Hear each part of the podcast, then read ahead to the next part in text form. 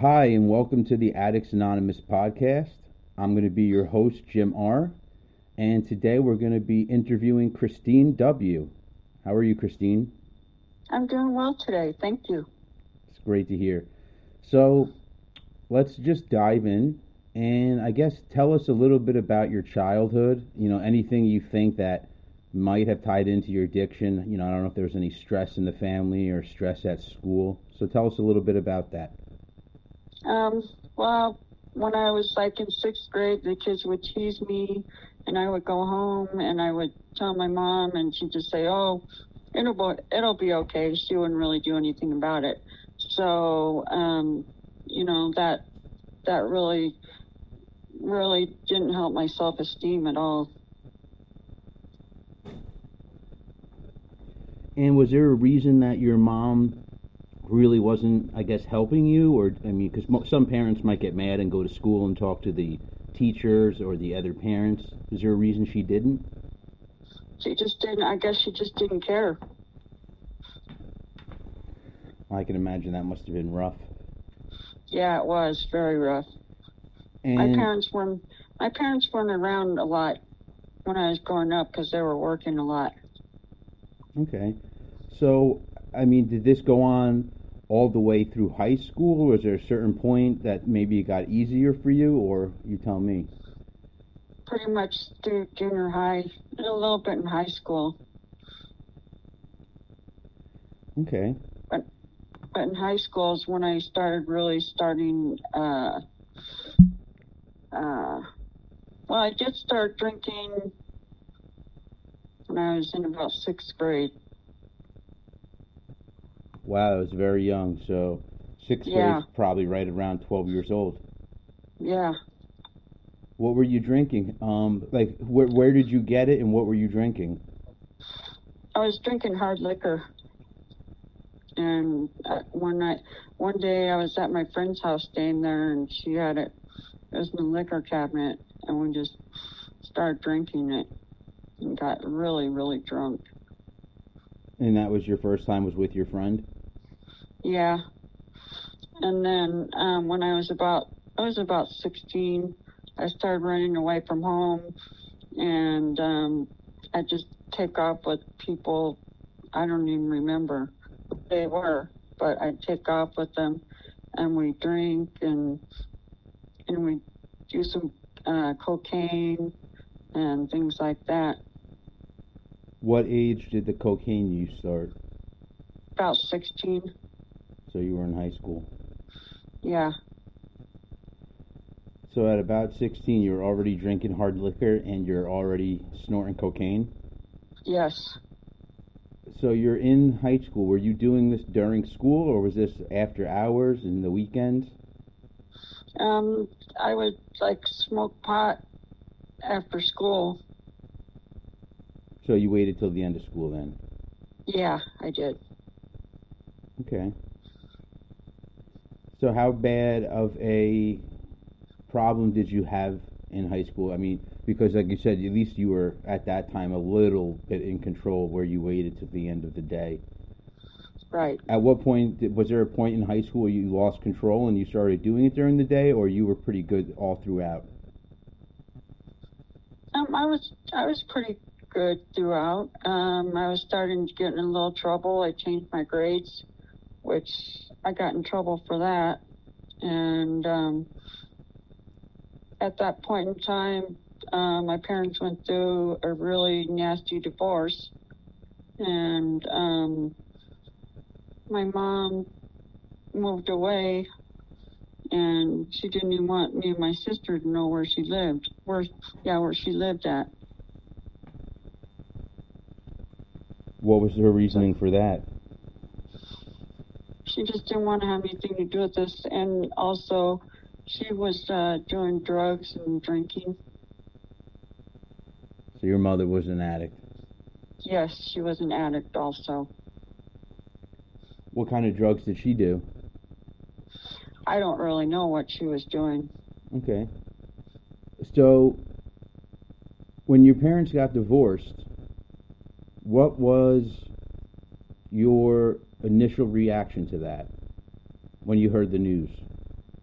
Um, I wasn't very happy at all. One day they were fighting so bad before they got a divorce, and I had to run out of the house and go and stay with a friend. Oh wow. So was there physical violence? Is that why you ran? Or were I they don't just yelling? remember, but Okay. it was it was pretty bad. And then they ended up getting a divorce. So did you ever Yes. find out was it just your mom using or did your father also use? No, my dad did not. It was just my mother. Was the addiction the reason they got divorced? Yes, I think that's mainly what it was. Okay. So what happens after you graduate high school? Because you made it through. You Oh, actually, uh, I when I I moved to Santa Fe, New Mexico, and I was the the um, when I was going to school, um, they didn't treat me very well, so I dropped out. But I got my GED. okay.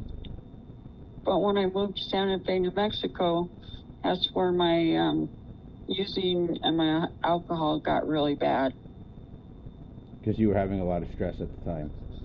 Yeah, and my dad, my dad got a new girlfriend, and um, I wasn't happy about that because, and I hated her because she wasn't my real mom. And you wanted your real mom, but she was uh, wanting nothing to do with you and your sister. Right. And she would, she would um, take my sister, but she was like take my sister, and my sister was sleeping in bars and everything. She dragged her to the bars and stuff like that. You said this is when your using or using really picked up. What kind of drugs were you using? Was it the same old stuff, cocaine and booze, or I was I was drinking a lot of heavy liquor and I was smoking marijuana. Okay? And what happens once you graduated high school? Oh, actually, you said I'm sorry. You got your GED. So Yes. once you got your GED, did you go work or anything like that? Um, not right away because I was so messed up. Um, what I did was um, after I lived in New Mexico, I moved with my dad and my mom. I well, actually, at the time, my dad had gotten married to her, my stepmom, but really I call her my mom. But anyway, they had gotten married and they moved to Illinois, and I moved in with them there, and um, I was kind of messed up. I was like, uh, so my dad sent me to Outward Bound. It's like a place for people that are kind of messed up and just need help. And You mean um, when you say messed up? Do you mean with drugs or is it mental health? Mm, kind of mental thing.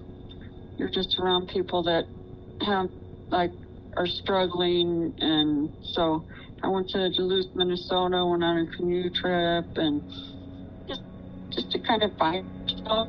And um, I was at Outward Bound, and at the time I was there, I kind of just found myself and discovered myself, and I decided I wanted to be a nurse's aide. How did you when you So- when you say you discovered yourself when you got there? Um, what led to you saying that I got to change my ways and I want to be a nurse's aide? Was there anything that happened in there? Was it people you met, things you heard? What was it exactly? I don't know. I just think something just came in my head. That's what I want to do because I love working with people. So I thought that would be a good profession to get into. Yeah, I mean that's something where you're going to be helping people every single day of your life. Yes, definitely. So when I got back to Illinois, I um, I went to six weeks course and got my uh, nurse's aide certificate, nurse's assistant certificate, and I started working as a nurse's assistant. were you using at the time? I was drinking, and I'd go to work. I'd go to work uh, after drinking. Would you be hungover, like with alcohol in your breath, or were you? Did you sleep? Yeah. in? So you were up late drinking and then heading to work, still kind of drunk. Yes. That's no good. Did anyone ever say anything to you? Oh, no one ever noticed it. So that's good. I mean, no, actually, that's not good. I should say, because you could have got help much sooner than you maybe had to go Yeah. out. You wouldn't have to use so much. So you mustn't, at this point, not even think you have a problem because you went to school, you got your nurse's aide certificate, you have a job, so you probably think that there's nothing wrong at this point. Right. But then finally I decided I needed help, so uh, What happened? That I made started going to AA. What? But what happened right before? Is what most people when they say they're going to get help, there's a reason for it. Did you have any specific reason? Anything happened to you? Like what made you decide just- to get sober? I just figured that I needed to change my life, and that wasn't doing any good for me. Okay, yeah, that happens to a lot of people. So you said you started going to AA meetings. How were those? Yes. They were really good. They were really helped me.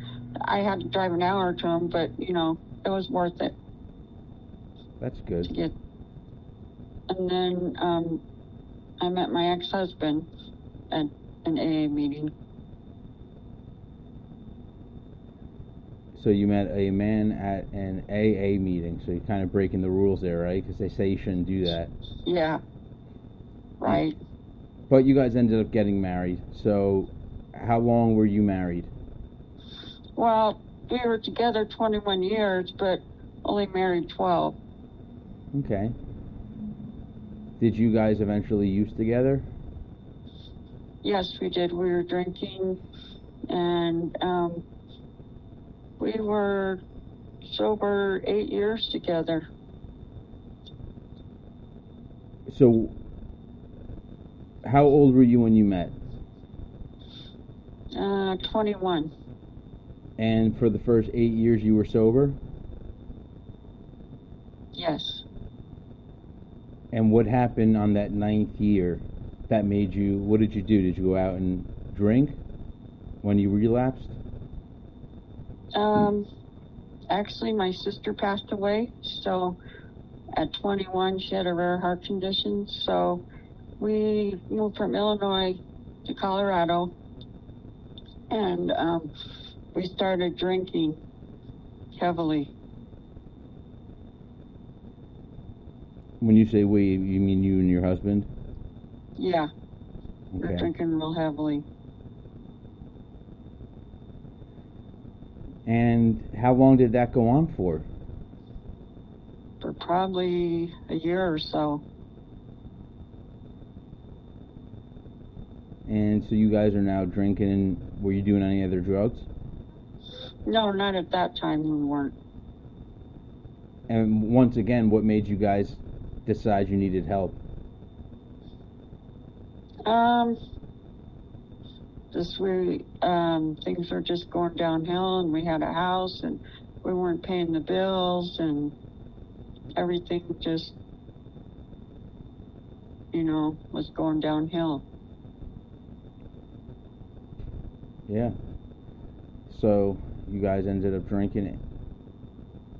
And when you finally got clean, what was that like? Where did you guys go? Did you have your own place and all that stuff? Yeah, we had a our own home ca- our home uh, our own home meeting place, and um, we were doing really well. I was doing the um, like where you go and pick up all the packets and stuff and the big books, and I would do that, drive down there and do all that stuff, and so I was very involved in it. So you were being of service. That's good. That's one of the things. yes, That, it's one of the things that keeps us sober. I'll say it. yes, Yeah, I'll say that a million times. That that is something that Bill W. figured out a long time ago. That when we help each other, it helps us stay sober. definitely. I, you know, helping other people helps keep me sober. Yeah. So the death of your sister kind of makes you go back on the way off the wagon, and then you guys finally decide a year later to get sober. How Right. long did you stay sober this time? Probably about maybe a year, and then we got into um,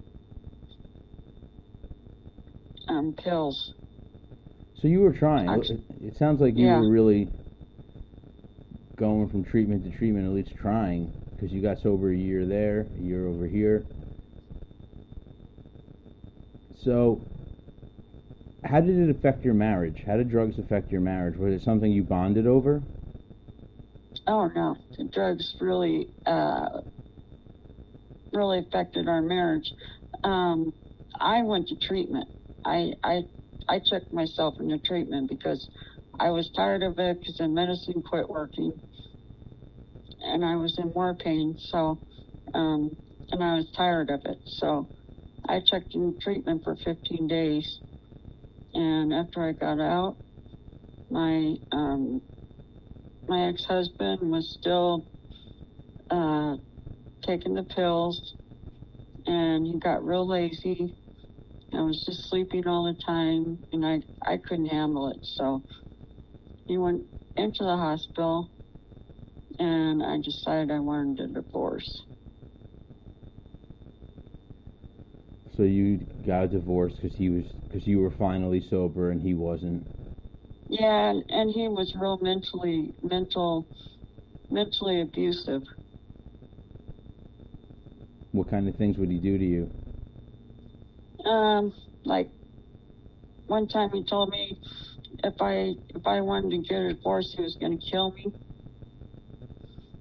You know, things like that. And um, one time he told me, "Well, if you if you lose some weight, I'll buy you a new wardrobe." Yeah, it's mentally abusing you, absolutely. hmm Very much so.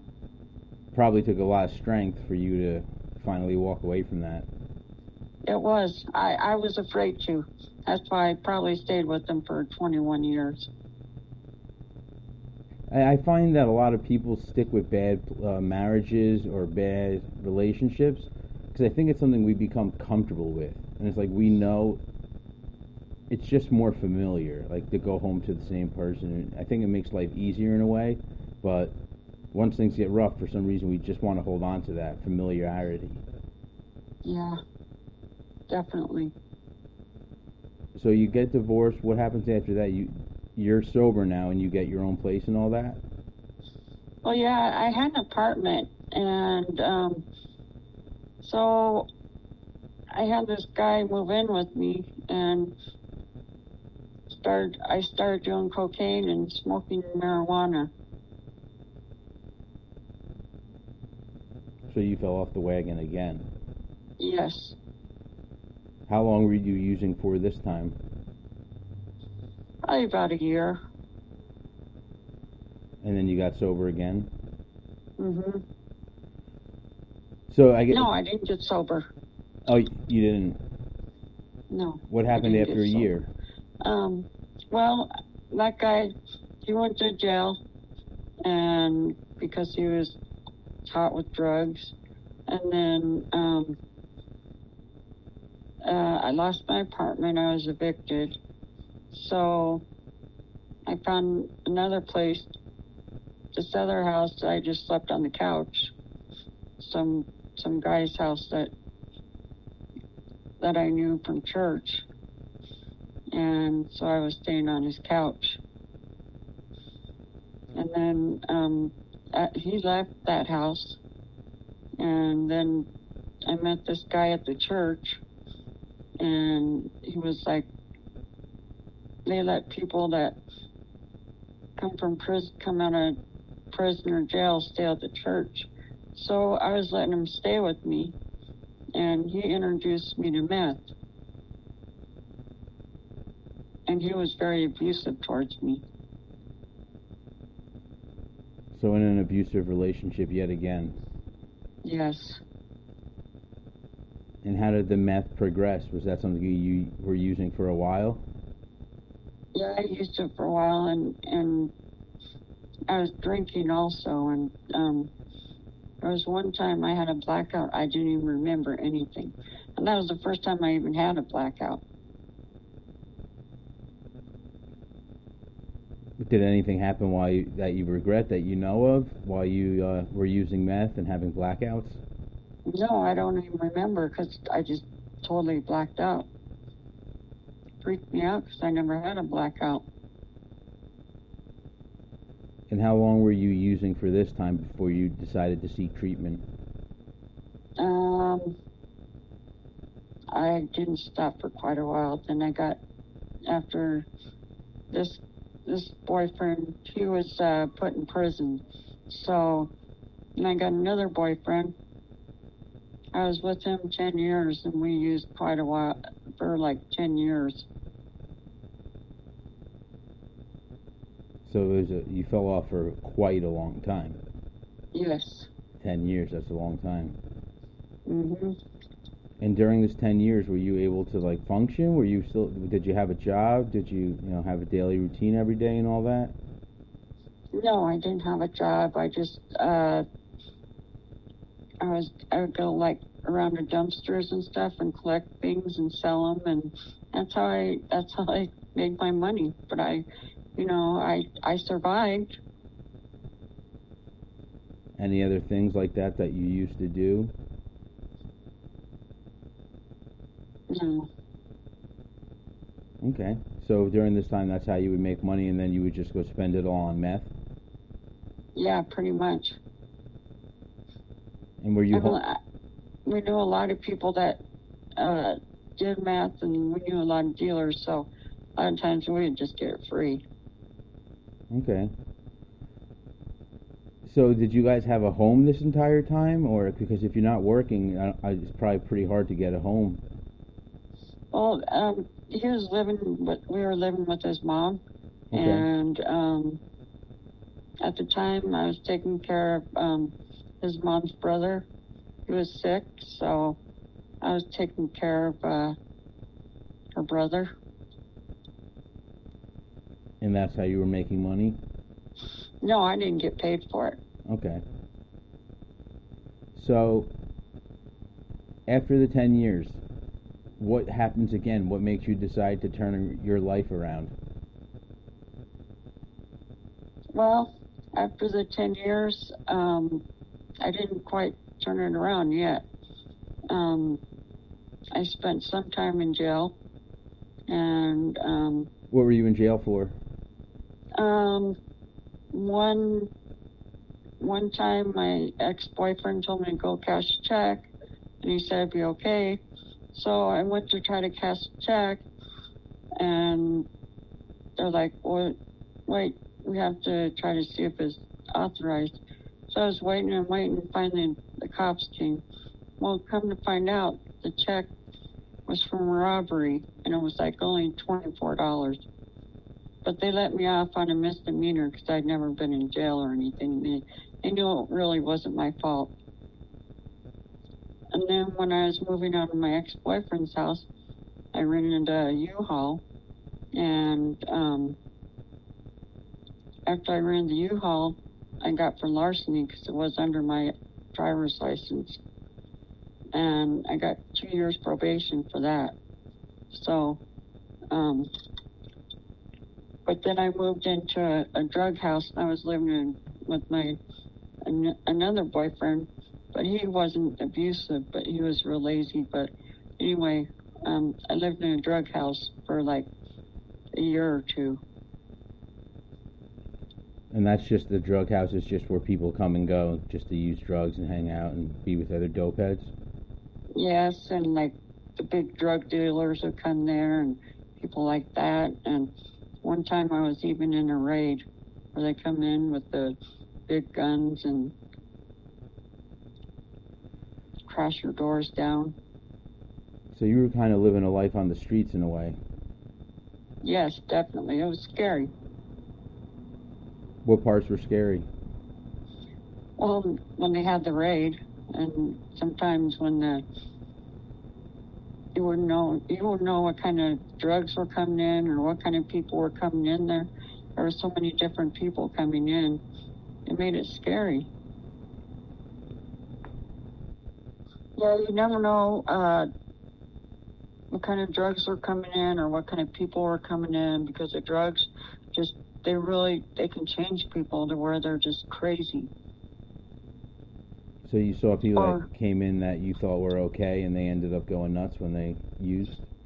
Yeah, like like um like when you see a drunk that has a wet brain, you know, it's kind of like the drugs do that too, but they make them totally different where they're a totally different person. Wow. Did anybody ever? I mean, was there ever violence in the house? I mean, what would scare you specifically? Yeah, one time uh my boyfriend um there was like a hundred dollar fake bill passed and they thought it was him, so one of the drug dealers came in and, and punched him. Wow, it's crazy. Yeah. Well, he's lucky he just got punched. Some people I've seen or I've heard of people getting shot over five, ten dollars. I know it. I know it. I mean, you never know what what would happen, you know, over drugs. You know, it just it's so scary. It is scary because the one thing I guess a lot if somebody's listening that's not an addict that's not familiar with that life, you can't call the police if someone does something like robs you of your drugs. You, you know what I mean? It's not like anyone else who if they get robbed they can call the police, but if you get beat up or things like that, it, you can't really call the police because then you might have the guy just coming back to beat you up more. That's just how it is. Yep.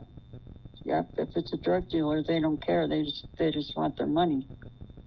Yep.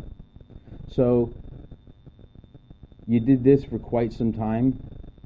Is there anything else major that happens before you actually got sober? Um, well, I, we got kicked out of the drug house and um, we were homeless for like maybe a month or so. We were living by a river and living in a tent.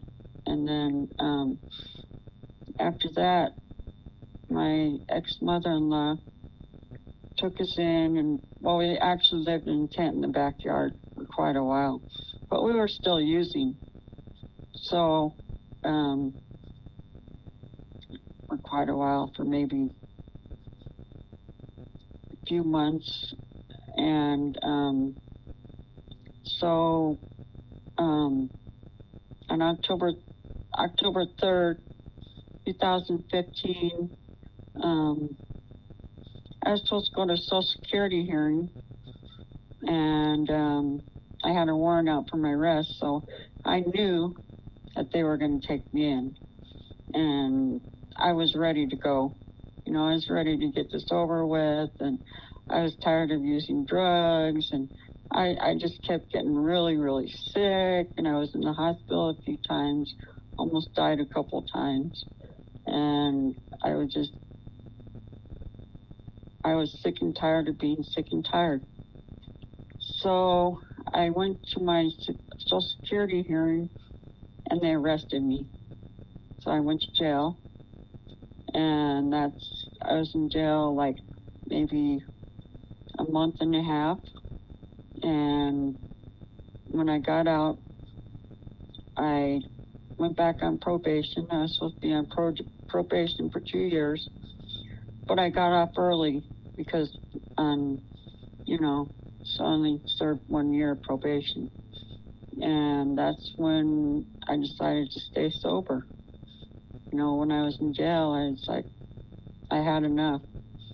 And my health was just deteriorating from the, the meth and the alcohol.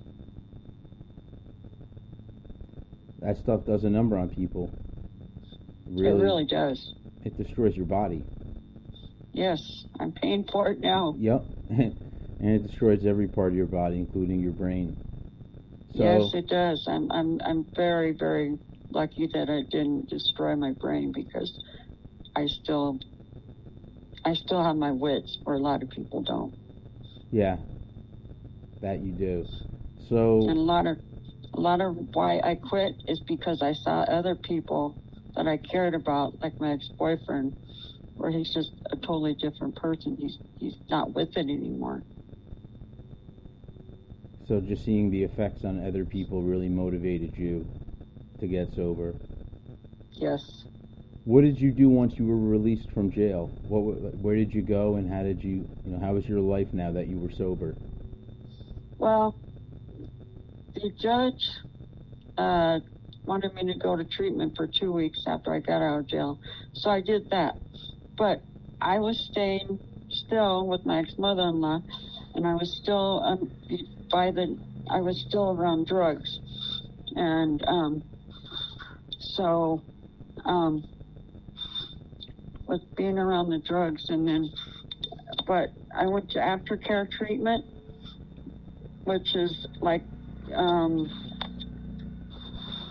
aftercare from the treatment center, where you go like once a week, and it's kind of like almost like meetings, but not quite meetings, but you that made me stay sober for a year.